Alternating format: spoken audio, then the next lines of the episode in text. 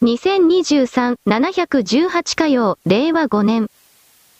記事開始ヤフー713。新型コロナの影響で2年ぶりの開催となった中国国際アニメゲーム博覧会には国内外から280社以上のアニメやゲーム関連の企業が参加しました。映画、すずめの戸締まりが大ヒットするなど、日本のアニメも引き続き人気を集めています。小さい頃、テレビでガンダムを見た来場者。一方、中国政府は国産アニメ産業の成長を後押ししています。以前は日本アニメのキャラクターに扮した方が多かったのですが、現在の流行は中国国産のキャラクターです。記者。中国政府は制作会社を税制面で優遇するほか、アニメ放送の中で自国の作品の割合が7割を下回らないよう規定するなど支援を行っています。中国のアニメ市場は2022年9500億円規模となるなど市場も拡大が続いています。記事終了黒丸基本的に中国のアニメ事業というものは大きくなるだろうしかし自由な発想というものが自由な台本というものが許されないのだからある一定のところで止まらざるを得ない。それが消費者である人々にどの程度で受け入れられるかどうかはわからない。アニメと言われているものをどんどんと読み込んでいくというかハマっていけば物足りなくなる時点というものが中国アニメには必ず現れる。しかし逆の意味で言えばこの世界の全てを中国式に染め上げてしまえば中国の面白くもなんともないアニメもそれは面白いなのだと認識のレベルで非常に質を下げてレベルを下げて理解する人々ばかりになる。のだからそれは当てがわれた中国製アニメとやらだけを称賛賛美する世界に移動するかもしれない。レベルの低い世界という意味だ中国は基本的には日本が設けてきたすべてのビジネスモデルをパクってその上で大量生産を仕掛け市場を後から入ってきて乗っ取るということこれの繰り返しでやってきた。クリエイティブの分野においても結局は同じことをするだろうだがそこで求められるのは商品力であり、目の超えた新しい世代そうしたものをずっと満足させ続けることは難しいと私は捉える。独裁主義というのは基本的に人々の成長を求めない多くの人々が権威者に逆らうような能力のある個体になることを認めない。だから愚民教育を仕掛けるのだしエネルギーを無駄に使わせるプロパガンダを仕掛ける。人々は簡単にそれに乗っかってしまった時点で自分をなくし誰かの思惑のもとにのみ生きるくだらない座標と落ちる。そのようになってしまう中国韓国北朝鮮という儒教権益というのはそれを人々に求めるのだから支配と同化とレベルの低下を求めるのだから。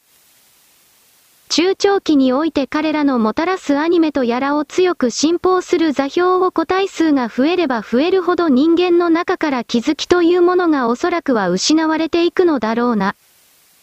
と私はそのように判定している。丸。記事開始産経新聞715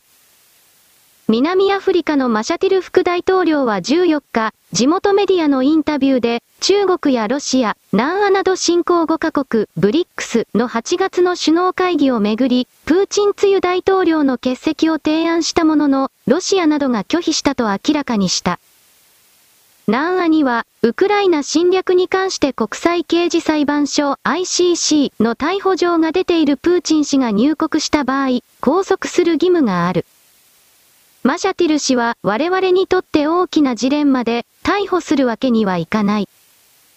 友人を家に招待して逮捕するようなもので、欠席が最良の解決策になると語り、引き続き欠席を求める考えを示した。首脳会議は8月下旬に南アの最大都市ヨハネスブルクで開催。南アはブリックス加盟国に一プーチン氏の代理としてラブロフ外相の出席 2ICC 未加盟国の中国への会場変更3オンラインでの開催の3案を示したものの、いずれも受け入れられなかったという。共同？記事終了？黒丸？これらの動きはもちろんプーチン大統領が世界におけるロシアの影響力というもののそのイメージを次の一歩を進めたのだという風に私は捉える。つまり中国と同じようにロシアはイギリスや米国が定めた価値観にはもはや従わないという強いメッセージを与えることであり、さらに言えばそれにアフリカ諸国が同調するかどうかということを見極めているそれもあるだろう。しかしこれからの世界というものは G7 と言われている国家ではなく我々新興 G8 と決めた国家が、つまりエネルギーや資源を持っている国が決めるのだというそれらをわかりやすい形で世界の多くの国々人々に知らしめるためにプーチン大統領はこの出席というものを強行するであろう。南アフリカは困ったことにはなるがおそらくの見返りはさすがに用意はしていると思う。時間が経てば経つほどこの世界における西側つまり G7 を名乗る国家その周辺システムの影響力というものが落ちていっている。この現実にまず我々 G7 の関係国民はそれを知らなくてはいけないルーブルというものの貨幣の価値がこれだけ維持されそれが逆に強化される流れに入っているということの意味も知らなければならない。ドルは間違いなく自殺をしているそれらをさらに促すためにこうしたアメリカに従わない国の数が出てきているのだということを世界のすべての人々にメッセージを伝えることによってロシアの有利に働かせようとしているのだろうな。と私はこのプーチン大統領にしてはインテリジェンスのあまりないように見える強硬な態度に見るのであった。丸。記事開始ヤフー716。元大阪府知事で政治評論家の橋本哲氏54が15日、都内で行われた泉房穂政治は喧嘩だ。明石市長の12年出版記念トークライブ橋本徹×泉房穂新党旗揚げか。7、15シナリオなき生激論。に出席立憲民主党の辻元清美参議院議員63を痛烈批判した。橋本氏は、辻元議員の世襲議員に対する捉え方を問題し、安倍さん、岸田さんの共通点は世襲政治家だ。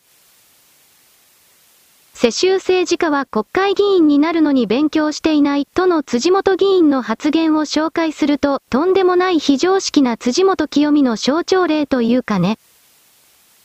正義面とか道徳を振りかざす人間にこそ道徳も人間性もない。誹謗中傷も甚だしいですよ。勉強してないわけないじゃないですか、と糾弾した。続けて、同氏が2002年に公設秘書の給与1870万円を国から騙し取ったとして他の国会議員ら3名と共に逮捕、有罪判決を受けたことを引き合いに出し追撃。僕もいろんなこと言われてて人間的にも立派じゃないし、どっちかというと悪い方かもしれないけど刑法に触れたことないですよ。有罪受けたことない。辻元清美さんってのは自分のしたこと全部置いといて、相手を罵倒する。これは今の日本社会で絶対広くは受け入れられないと思います、と厳しく断罪した。橋本氏は昨年10月放送のニュースバー橋本アベマテレビで立憲民主党の小川淳也氏と対談。同党との関係性について聞かれ、いやいや、立憲嫌いじゃなくて、やっぱり選挙だから。戦わなきゃいけないから、とした上で、もう一つは辻元清美さん、とぶっちゃけ。続けて、だって辻元さん、橋本を追い出せ。って言ってたからね。だけど、選挙特番の時には、昔から橋本さんのこと好きだったの、とか、またうまいこと言ってね、と不信感をあらわにしていた。記事終了？黒丸？私は橋本徹という人物が正直嫌いだがしかしこの人がロシアとウクライナの戦争の時にウクライナはロシアに降伏してしまい負けてしまいみたいなことを言った時点でこいつは大丈夫だろうかと思っていたら案の定維新の会から追い出された。今この人が維新の会に何らかの形で影響を震えるような立場にいるのかどうか私は確認していないので知らない。全く無関係な人なのかもしれないしかしそのあたりは今置いておいてその後で発言を修正してウクライナはさっさと降伏してしまえからとにかく停戦をするべきだ対戦をすれば関係のない人が死ななくなると軌道を修正したあたりで、私はこの橋本徹という人物を見直すことは決してないけれどそれでも若干の変化彼に対する評価の修正を行った。現地に関わるまともな知識を持っているのであればロシアとウクライナは戦って少なくともウクライナ単独でロシアに勝てることになると100%ないと分かっているはずなのだ。そしてウクライナの背後には英国米国 NATO がきっちりついているということが分かっている。が分かっていてもそれでもウクライナは正直言えば勝てないだろうなと私は踏んでいた。なぜならば長期戦になれば必ず西側の英国米国などヨーロッパ全域が不協和音を起こす一枚岩ではありえない。戦争が1週間1ヶ月で終わるのであればロシアはあっという間に解体されプーチン政権というものも消え去っただろう。しかしプーチンという考え方は彼の中の事前の策としてあっただろうと思われる電撃攻撃としてキエフの強襲。そこからのゼレンスキーの逮捕かまたは射殺とでも言ったことは失敗したけれどであるのなら陸軍国家ロシアの真骨頂を出して長期戦に持ち込む。見るがいいエネルギーを持っているロシアに逆らえる国がいないどんどんとロシアの味方になっていった。今世界で孤立しているのは先進国 G7 のそばだ先進国 G7 のそばはこの世界で20%ぐらいのパワーしか実は秘めていないということがだんだんと明らかになってきた。金融の部門でそれを大きくブーストアップしていただけに過ぎないとバレたプーチン大統領は中国と組んでこの部分を破壊してきているのだということを私は何度も言っている。話を橋本徹に戻す彼が言ってるところの辻元が、私つまり橋本に対して何かを言うような資格はないそもそも辻元とは前科者ではないか政治家でありながら前科者でありながらそれらの自分自身の過去の経歴をすべて隠して、そして何一つ刑事逮捕されていない自分橋本に対して一体何を言う資格があるというのだこの女は。と憤って見せるのは彼の中にある演出も当然入ってはいるけれど置いた本音のところがあるだろうと思う。私が橋本でも辻元がそういう風な表現をすれば起こるそれを差別だとかかわいそうな人だから好けようなどというのを例えば社民党の福島などが言葉を出して後ろから支えるなどという薄汚いことを表現するのが、日本の左翼と言われる連中だがあれらの連中を左翼と言うと新左翼の連中ですら本当に起こると私は見る。そしてそのうすらみっともない辻元というものを参議院議員選挙でさっさと復活させた立憲民主党というものそのものが国民の大きな次なる審判。つまり党の解体消滅に向けて動かざるを得ないだろうなと私はこれを本当に思う。薄汚い奴はどれだけ言葉で取り繕っても国民の多くはそれを見ている。あいつはずる賢い奴だずるい奴だあいつに関わったらろくなことがないといった形のものだ。それら薄汚い奴がスローガンを叫び手を振り上げて何とかでなければならないとやるのは結構だが、だんだんとそれらの主張する者たちの呼びかけに行動についてこなくなる誰も集まらなくなる今立憲民主党に起きてるのはそういう動きであり、党の辻元はそれを全く分かっていないようだから立憲民主党というものは泉代表がどれだけ我が党は変わったのだという演出をしたところで沈没していく一方であろうとは思う。しかしこの記事にあるように橋本徹が新党を立ち上げといった形で何かをぶち上げたところでもはや彼はアドバルーンとして支えるような禁酒。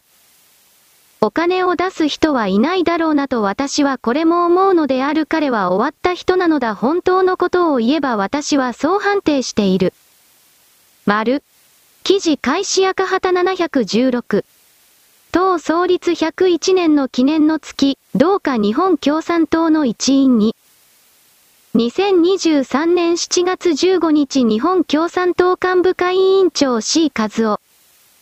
7月15日、日本共産党は党創立101年の記念の日を迎えました。この101年間は、党が躍進した時期も、困難に直面した時期も様々ですが、党にとって順風満帆な時期はひとときとしてありません。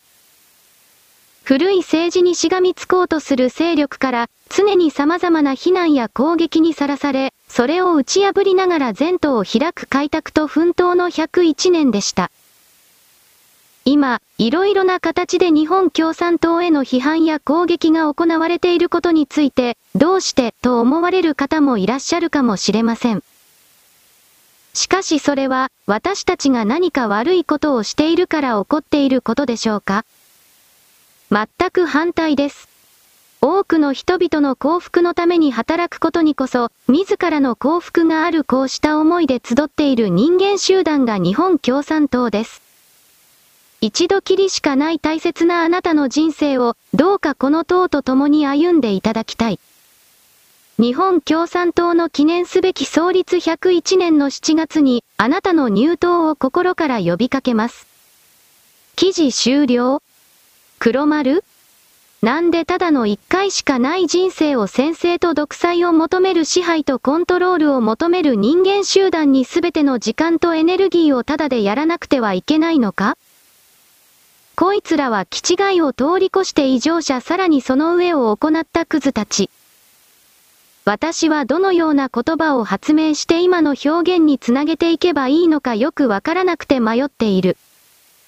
私には文学的才能は本当にないなとこうした泥棒たちクズたちを見てこれを強烈に思う。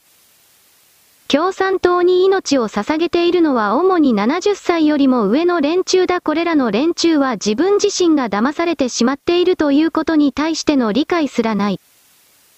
白地知恵遅れの類だもっとひどいかもしれないなぜならば白地知恵遅れというのは自分自身がそのような馬鹿であるということに時々は気づくのだが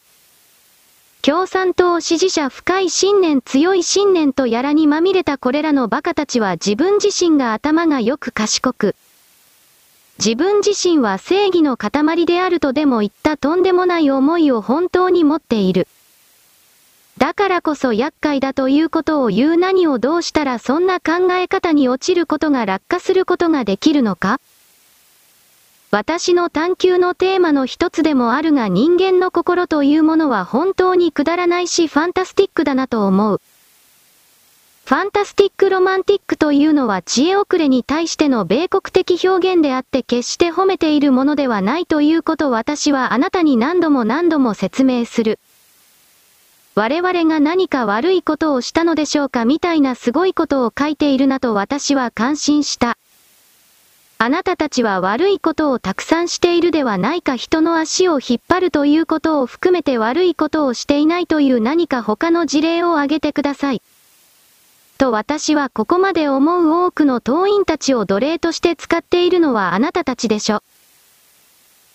そしてその状況民主独裁というわけのわからない言葉の使い方でごまかしその上で奴隷として私益搾取し続けることが正義だとやっているあなたたちの存在が悪でなければ邪悪でなければ一体何が邪悪で薄汚くて狡猾なのか私には本当に理解できない。世界を認識できなくなってしまう。そのような変な言葉の使い方はやめていただきたい。そしてあなたたちは自由民主とか言いながら ABC 審委員長は20年以上も独裁の立場にいる。彼は今まで何度も失敗をした議席数を減らしたこれからも減るその流れの中でしかし一切責任を取らない。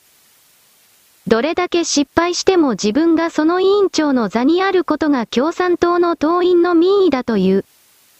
どこが民意なんだ？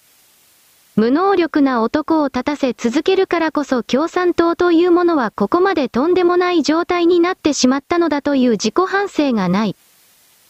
これからもないだろう結局のところこれらはエゴイストであり自分さえ良ければ、あと自分の家族さえ良ければ食っていければそれでいい。あとはその状態を維持するために共産党の党員を含める様々な人間集団を騙し続けておればよい。難簡単だ共産党の関係者というものは騙されることが趣味でありそこに快楽を認めている。快楽を覚えているのだからちょっとした言葉を投げつけるだけで一コロで騙される。その辺の野犬犬頃よりも始末が悪いそうしたことを私は彼ら老人の人間集団の中に見る。彼らが人間として復帰できるのかどうかは知らない彼らの問題だ。しかし私自身として彼らなる座標に何一つ認識エネルギー時間費やそうという気にはさらさらならない。彼らの実験国家ソ連というものは完全に滅亡した。失敗したということが分かっているのにもかかわらず我々に再び同じことをやるからチャンスをくれという。頭がおかしいとしか言いようがない結果は出てしまっているにもかかわらず失敗した同じ結果を同じやり方再びやると言っている人間座標にどうして指示を与えなくてはいけないのかバカも休み休み言え。これしか言葉が出てこないこれらの方々というものはさっさとこの世界から消えて言うてゆくべきだ。新しい世界に入らないものがたくさん出てくるけれどこの人たちの少数の人間が大多数の人間を奴隷のように使って当たり前という傲慢意図。それは真っ先に消し去っていかなければならない概念存在座標の一つであると私は捉えているのである。丸。記事開始マネー1714。ホンジュラスといえば中米の国ですが、これも一帯一路の成果と言うべきしょうか。ホンジュラスは中国に接近してます。2023年3月26日に中華民国台湾と国交を断絶し、中華人民共和国に切り替えて国交を樹立。台湾と断交するにあたって、ホンジュラスは台湾に20億ドル以上を要求し、同国の対外債務を台湾に譲渡する話までしたと噂されました。要するに中国に乗り換えたのはお金のためだったと推測されます。中国政府は当初、ホンジュラスから白エビを購入すると約束していましたが、履行されず、結局許可されたのはシオマラ・カストロ大統領、女性です、が中国を訪れ、習近平総書記と会談した6月になってからです。以下写真、2023年6月12日、中国外交部が公表。習近平への謁見がなったのでようやく許可されたという趣ですが、ホンジュラスも負けてはいません。鉄道建設プロジェクト及びインフラ整備の名目で200億ドルの投資を要請したことが明らかになりました。ところが、ホンジュラスは対外債務を多く抱えている国で、世界銀行や国際的な金融機関の基準ではとてもお金を貸せる相手ではないのです。そもそも中国に貸すお金があるのかも気になる点です。というのは、先立って習近平総書記は一帯一路のプロジェクトについて採算性を再考せよという指示を関係部門に出しているのです。借金の方に港を取り上げるなどをしてきたおかげで、一帯一路は世界的に評判が悪く、かつ不良債権が積み上がっているからです。中国主導のエイーブは事実上新規融資を停止しているという報道もあります。ですので、ホンジュラスの要求に対して中国がどう対応するのか、非常に注目されるところです。記事終了黒丸一帯一路という債務の罠これに関しては中国の側も貸しすぎてそして貧乏国家は最初からこれを返す気がないので返せないので債権回収不能不良債権の形で何十兆円もが中国の経済に強く重くのしかかってきている。しかし彼らはもちろんそうした動きを外には出さない。これらの不良債権の問題もペトロ人民元つまり石油の代金支払いを人民元で支払い。そして湾岸諸国各国は中国に対する国際中国発行の国債をそれで買い入れるなどといった循環構造を作れば一気に解決すると中国は川残用をしてこれの実現に向けて必死になって、それこそ死に物狂いになって動いている。今の構造というのは米国が世界覇権を構築したペトロダラー体制のドルの部分を人民元に変えただけだ。これのコピーを中国が本当に画策しているそうなると世界は中国の参加になる落ちる。日本の中の親中派は河野太郎や林義正などは徹底的に偉い顔をし始めるだろう。そしてその上で日本人のすべてが今まで持ってきた歴史であるとか文化であるとか概念認識すら中国共産党によって遥かな過去から書き換えられる。遥かな遥かな過去からの書き換えを要求を求められる我々はこういうの言葉歴史概念すべてを奪われる。私はそれを大げさに言っているのではない中国共産党はそういうやり方を30年ぐらいかけて行うので日本人は1世代経過した後の若い日本人は、そうした収奪が日本の歴史や認識の書き換えそのものが行われているということに何一つ気づかないまま落ちていく。中国人になっているこれが現実チベット内モンゴルウイグルそして今は旧満州東北ここで起きている。現実を見据えない人というものは生きていけないそして現実を見据えた上でこれからは中国様の時代だから逆らえないのだから諦めて中国様の言う通りにしようというのが日本国内の極左の物書きや政治家だ。これらの極左の物書きたちはもちろん中国人とたくさんの友人を持ち中国人たちからたくさんの仕事をもらい自分の書いてる本を中国語に翻訳してもらうことで収入を得ている。戦後に山ほど発生した典型的な生活左翼そうしたものが令和のこの時代でもたくさん生きている。それらの全体構造を概念をあなたは知ろうともしなかったので今この瞬間流れている日本の変質。日本が崖から落ちることをよだれを垂らして待っているような様々な存在そういうものがいるということにすら気づいてこなかったあなたの怠惰だ。しかしあなたを責めたところで事態は変わらない私自身も不愉快になるばかりなのであまりこうした表現は使わないようにしている。がしかしそれでもこの徳俵に足が一歩かかり、かかとが半分以上俵の外に出ているその状態で何一つ変わらず昭和の時代と同じような考え方をする老人たちと同調して生きているような若い世代。そういうものがいるということにも私は嫌悪感を感じる絶望感は感じない絶望したい人はそのまま消えていけば良い自らで命を絶てば良いのだ。私はそちらのそばには立たないのでこの絶望を感じる側の人々に何一つ共感しないとっとと消えてしまえば良いそんな奴らは、敗北主義が大好きな奴らというものは新しい日本に新しい世界に新しい人類に変わろうと本当に決めているそれを知ろうともしない。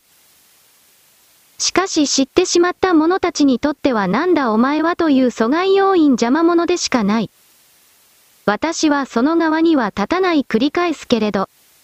これらの記事における一番の奥底にあるものは何か？とにもかくにもペトロ人民元という言葉だ。石油代金の支払いを人民元で行うという世界に到達した時に中国の派遣が始まる。しかし私は本当にそれがあり得るだろうかと強い疑問で見ているものでもある。ドルに裏打ちされている人民元がそのドルを跳ねのけて一気にそうしたペトロ人民元のシステムに確実に成功するのだとするならば米国の中から米国のとてつもない金持ちたちが、徹底的にこの人民元というものを購入し買い支え自らの財産を人民元に切り替えた後これらの全体構造のチェンジを強く後押しする。そうした動きがなければ中国人たちのみでそのペトロ人民元というものが成功するとは正直思えないのだ。なぜならば中国というものは世界大戦を経て今の地位を得たわけではない覇権を握るというものはその座標というものはそしてその支配者支配層というものは指導者というものは必ず戦争を行ってその戦争に勝たなければ覇権を握りしめるものにはなれないのだ。それは過去の歴史を見ても全てそうなっているから、中国が思うような新しい歴史のパターンを本当に構築できるかなそこまで。人類というものは既存のやり方の全てを構築刷新今までのやり方と全く同じことを続けながらそのプレイヤーだけを入れ替えるなどということができるかなもはやそんなに余裕はないと思うけどなというのが私の現行の見方なのであった。しかし私があなたがどれだけ嫌だ嫌だと思うがどうであろうが中国がこれからさらに出てくるのは間違いがない。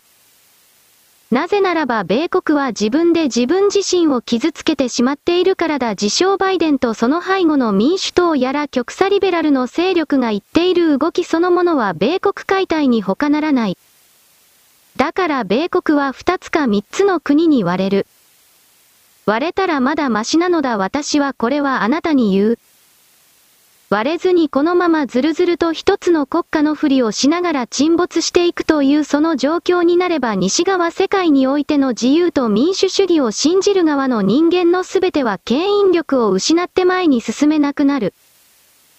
世界を引っ張ることを独裁先生の座標が行うということの意味をあなたは真面目に考えなくてはいけない。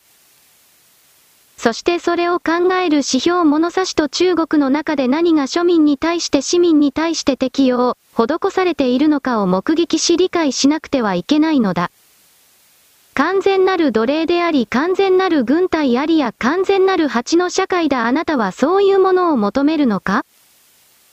普段から自由自由と偉そうなことを言いながらその自由の概念すら書き換えられてしまうのだということをあなたは知らないが本当にそうなる自由の概念が書き換えられて人間の記憶と認識から抹消されると、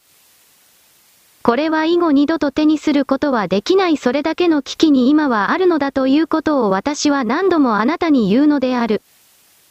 丸。記事開始官テレ714。速報、不同意性交、疑いで41歳男を逮捕知人の女性宅で無理やり、性的暴行、加えたか京都府で初。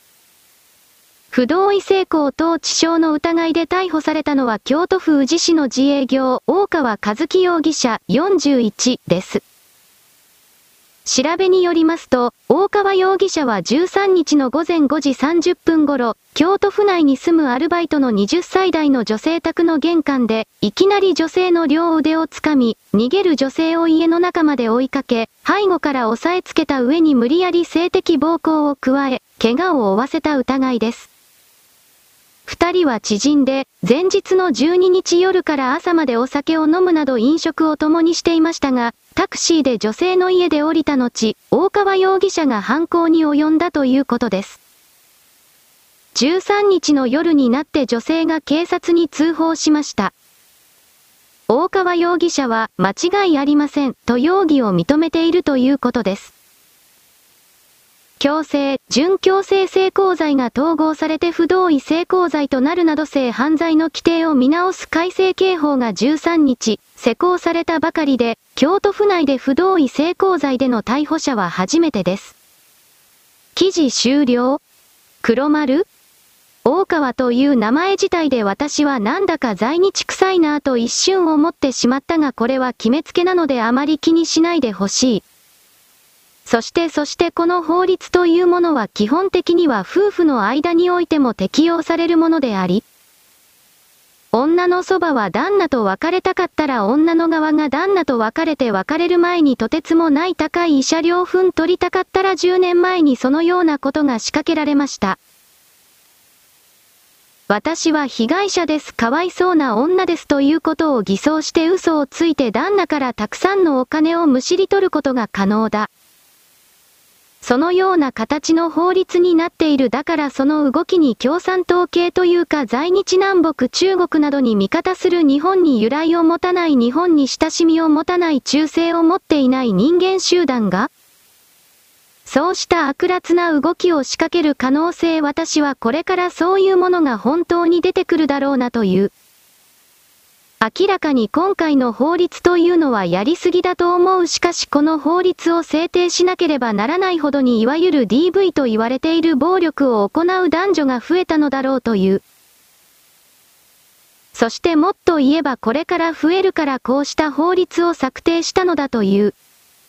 外国人だ朝鮮人は韓国人は徹底的な男尊女卑。それらの連中がそのままの意識で日本に入ってきた時に彼らは決定的に女性に対して当たり前のように暴力を振るう。殴る蹴るを行う入ってきた韓国人たちの数が増えたからそうなったという私はその一連をツイートで読んだことがあるが実際に資料を見ていないから何とも断言はできない。そしてもっと言えばこれからイスラム圏のイスラム教の者たちが出てくるこれら男たちも女に対しては簡単に暴力を振るうというツイートがあったがこれは実際に本当にそうかどうか私はわからない。のだとすればこれから男性が嫁さんに対して仕掛ける暴力は増える一方だと言わざるを得ない男女間普通の恋人同士でもそういうものが増えるのだろうというとなるとどうなるかといえば、あらかじめこのような DV 法と言われるものを策定しておかなければ対応できないとなる。今財務省が人頭税のイメージでとにもかくにも税金を取らなければならないということで移民推進。外から外国人をたくさん入れろということの旗を振っているがそれを行う経産省財務省の側がいわゆる司法の分野に強く働きかけてたくさんの外国人が入ってきたらどうなるのかということをあらかじめ想定し、警察関係とかも協議してこのような法律が作られるその傾向にありその動きにいわゆる左側のリベラルの人権人権と口だけで言っているけれどもそれらの実行は他人にさせるようなクズたちが色々とうごめいたのだろうなと思う。彼ら彼女たちが高校レベルで国から金をもらってなんだかよくわからない講義を行う一連の動き。彼ら彼女たちにそうしたニットを払わなければこうした洗脳活動もあっという間に沙闇になるのにこれが左側の主要な収入源だからそうした不合理な動きがずっと続いている私はこういうものもすべて見直して何の効果もないのだからこれらの講師を辞任するような奴らをすべて首にする。リストラにするということを仕掛けるべきだというはっきり言ってしまえばそうしたサイトを作ってそこを見ておけば良いそれでいいのだ。私は今講師と言ったがそういうものを人間に任せる時代も終わるのだ占い師であるとかこういうことをすればあなたの運命が明けますよという理論概念をたくさんの人間を雇用して人間にそれを行わせなければならないという全体構造が終わるのだし終わらせなければならないのだ。その動きすべてが結果的に少数の人間が大多数の人間すべてを支配コントロールしているそばに立つというこの概念を持てない気づかないそれらの愚かな座標が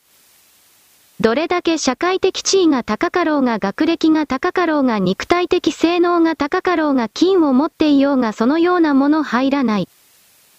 それらのすべての考え方概念見え方というのは既存の世界の既存の社会のありよそのものだ。既存の世界が終わる既存の世界を終わらせるということの意味を彼らはもっと真剣に考えなくてはいけない。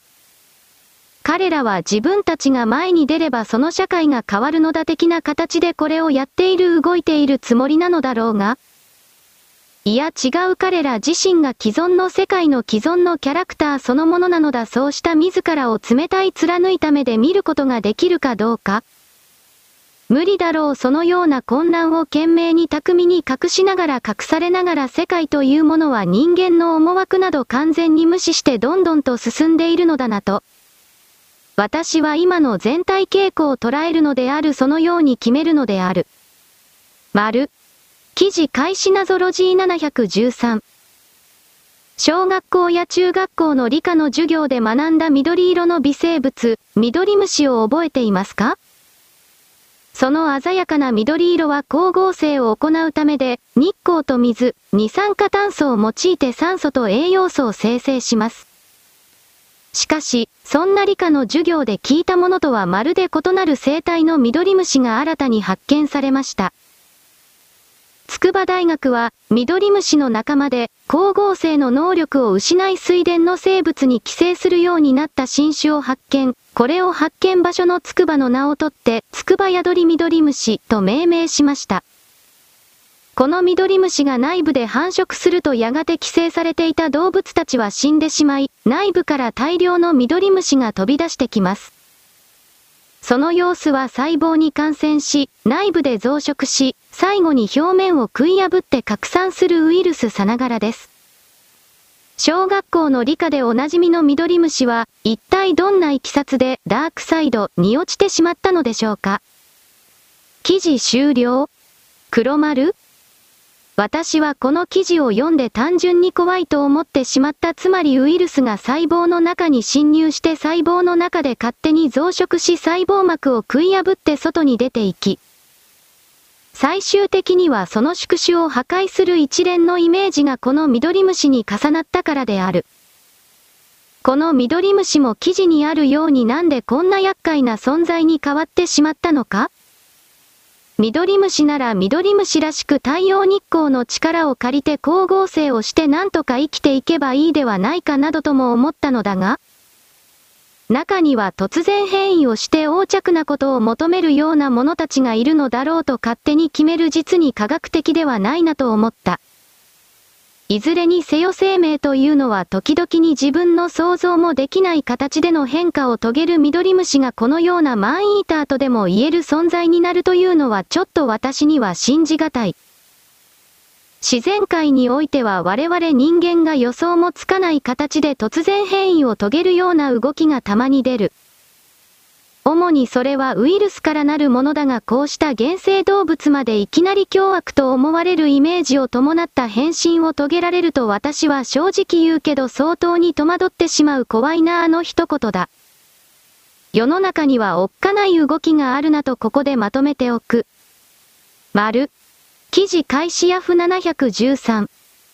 経済産業省は、次世代型の原子力発電所の開発で設計を統括する中核企業を三菱重工業にする方針を固めた。安全性の高い原発の開発を加速させ、エネルギーの安定供給と脱炭素化の両立を狙う。近く発表する。中核企業は、高温ガス炉と高速炉の開発で、機器や部品メーカー、ゼネコンといった三角企業を取りまとめる役割がある。工程管理や規制当局との対話、地元対応を担う開発の司令塔の組織とも連携する。司令塔は、国の研究機関や電力会社が持つ能力を結集させる。高温ガス炉は、核燃料から出る熱をヘリウムガスで取り出して発電する原子炉。燃焼時に二酸化炭素を排出しない水素も製造できる。高速炉は効率的に燃料が反応し、放射性廃棄物を減らすことも期待できる。政府は2つの炉の開発に向けて、2023年度以降の3年間で計900億円の予算を確保している。記事終了黒丸日本が福島の311の原発事故を起こしたその後で日本の原子力行政というのは上からの民主党の命令によって大きく停止廃止させられる予定であった。非常に危ない状況を首の皮一枚でなんとか乗り切ったというのが上の記事だこれによって日本の原子力産業は少なくても命脈を持った。そして今ロシアとウクライナの戦争が起きているので原油価格というものがさらに高騰しその上で新しいエネルギー源の獲得といったものを見渡したときに、既存の持てる技術の中で原子力以外に選択肢がないという現実がこの原子力を生き延びさせるということにも働いた。我々は常に状況によって振り回されているが生かされているという言い方もする。日本がその手足を自ら縛ってしまえばそこに従事していた従業員たち技術者たちを例外なく中間がスカウトして自分たちの原始力技界に引き抜いてこれを使う。そして情報を取ったら切り捨てるポイ捨てだ。そうしたことが過去何度も繰り返されてきたが、もはやそれは日本国国家の長期的における繁栄そして国家安全保障には一切つながらないと分かったのでそれらのくだらない繰り返しはもはや完全にやめなければならないと私は捉える。三菱に頑張っていただきたいというよりも日本の全体の原子力産業に関わるベンチャーを含めた全てに頑張っていただきたい。今は過渡期の時代において本当に新しい全く新規のエネルギーというものはまだ人類の世界に現れてはいないけれど、過渡期であるからこそ既存の技術を一生懸命洗練化していくことがどうしても大事になる。その上でこの原子力というものがいかに人類を救うのかということそれぞれが考えていただきたい。文句を言うのであれば何かの代替案をそれらの勢力は出すべきだしかし文句を言う人たちは何も言わない。ああそう言えば文句を言う人たちは何かあったら太陽光パネルと風車を使うというのだった。それが使い物にならないから私はあなたにこういう原子炉原子力関係の記事から逃げてはいけないということを言うのである。丸。記事 NHK ニュース715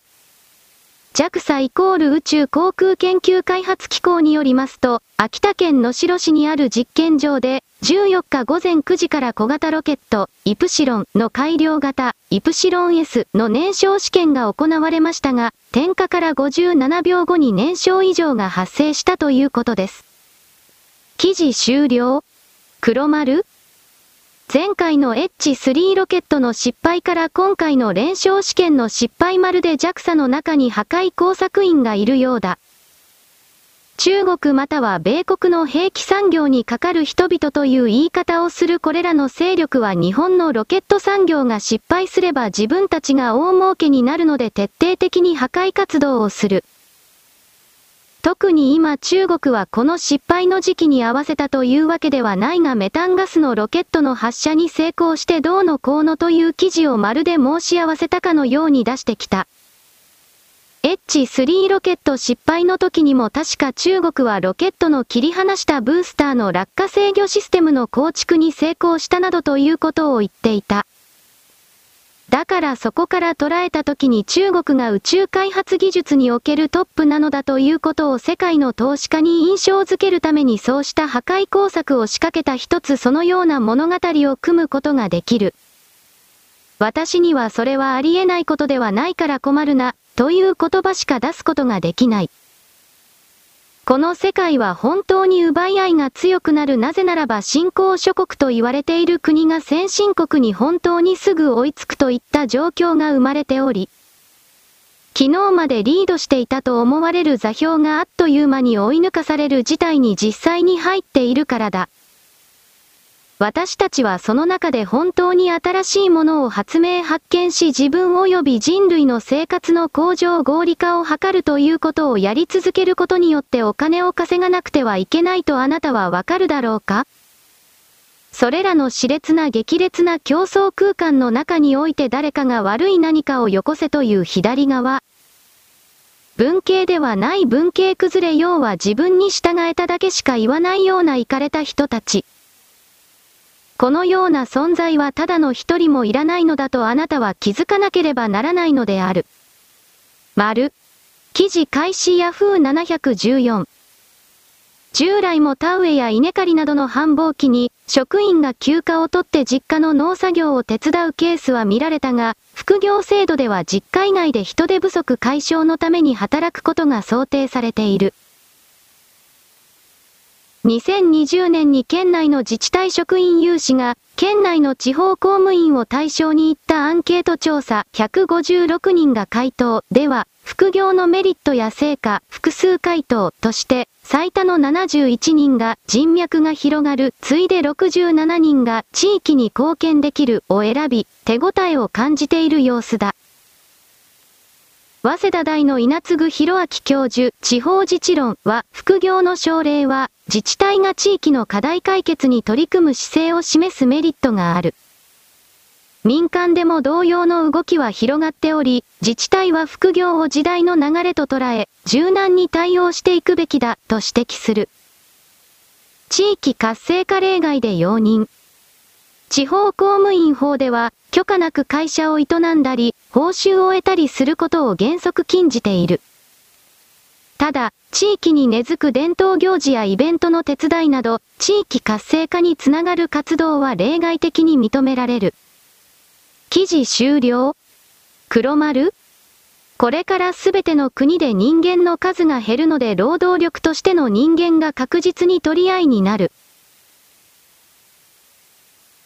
だから日本は人口が減っているから外国人労働者としての移民と焦っているけれどそれでも間に合わなくなる可能性が高いとなるとどうするかといえば今まで法の形で働くことを禁止されていたような人々この場合においては公務員の副業ということになるが、そうした色々な既存の縛りを超えてそれを無効化して労働力を確保するしかない。私はこの記事における公務員が農家の手伝いをすることによって収入を得るという仕組みは実に素晴らしいと思った。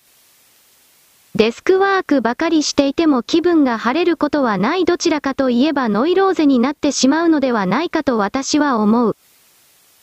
だから外で郊外でこうしたサクランボの収穫などに肉体を使えばなんというか晴れ晴れとした気分にもなれるだろうし農家の人も助かるだろうし良いことずくめではないかという。ただし人間が複数たくさんかかってくるのでトラブルは起きるだろうそういうものを踏まえてのしかし。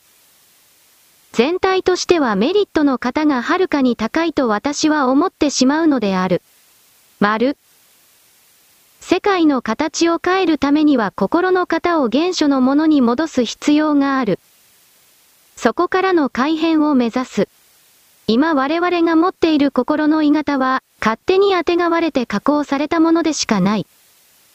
これからオリジナルを目指すと決めた座標にとっては捨てるべき対象だ。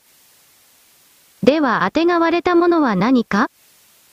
それは外から入れ込まれた精神の形質に関わるものなのだろうなぁとなんとなく勝手に思うけれど、それらの概念を一方的に発射しても、受け取る人がいないので、ほぼいないので、これは会話が成り立たない。今の地球世界における本当の断絶を孤絶を感じている人はそのあたりに原因があるのかなと推定するが、残念なことにそれらの存在に私は出会ったことがないのでわからない。人間は既存の決め事の中で押し流されるように生きていく。その中で今まで掴むことのなかった何かの言葉を掴めるのなら行幸だ、としか言えない。既存の社会体制が本当に崩壊に向かうとき、それは目立たない形で停留で進行する。気づいた時には変わってしまっている後の認識だ。その停留で起きているものは何か？人口消滅。私はその概念で世界を捉える。そこから世界の形を見ているのである。あなたはあなたの世界を構築しなければならない。が、どの道筋から辿っても、最終的にその人口消滅という概念を一旦はどうあっても通過しなければならないだろうということは言っておく。あなたの問題はその後から始まる。終了？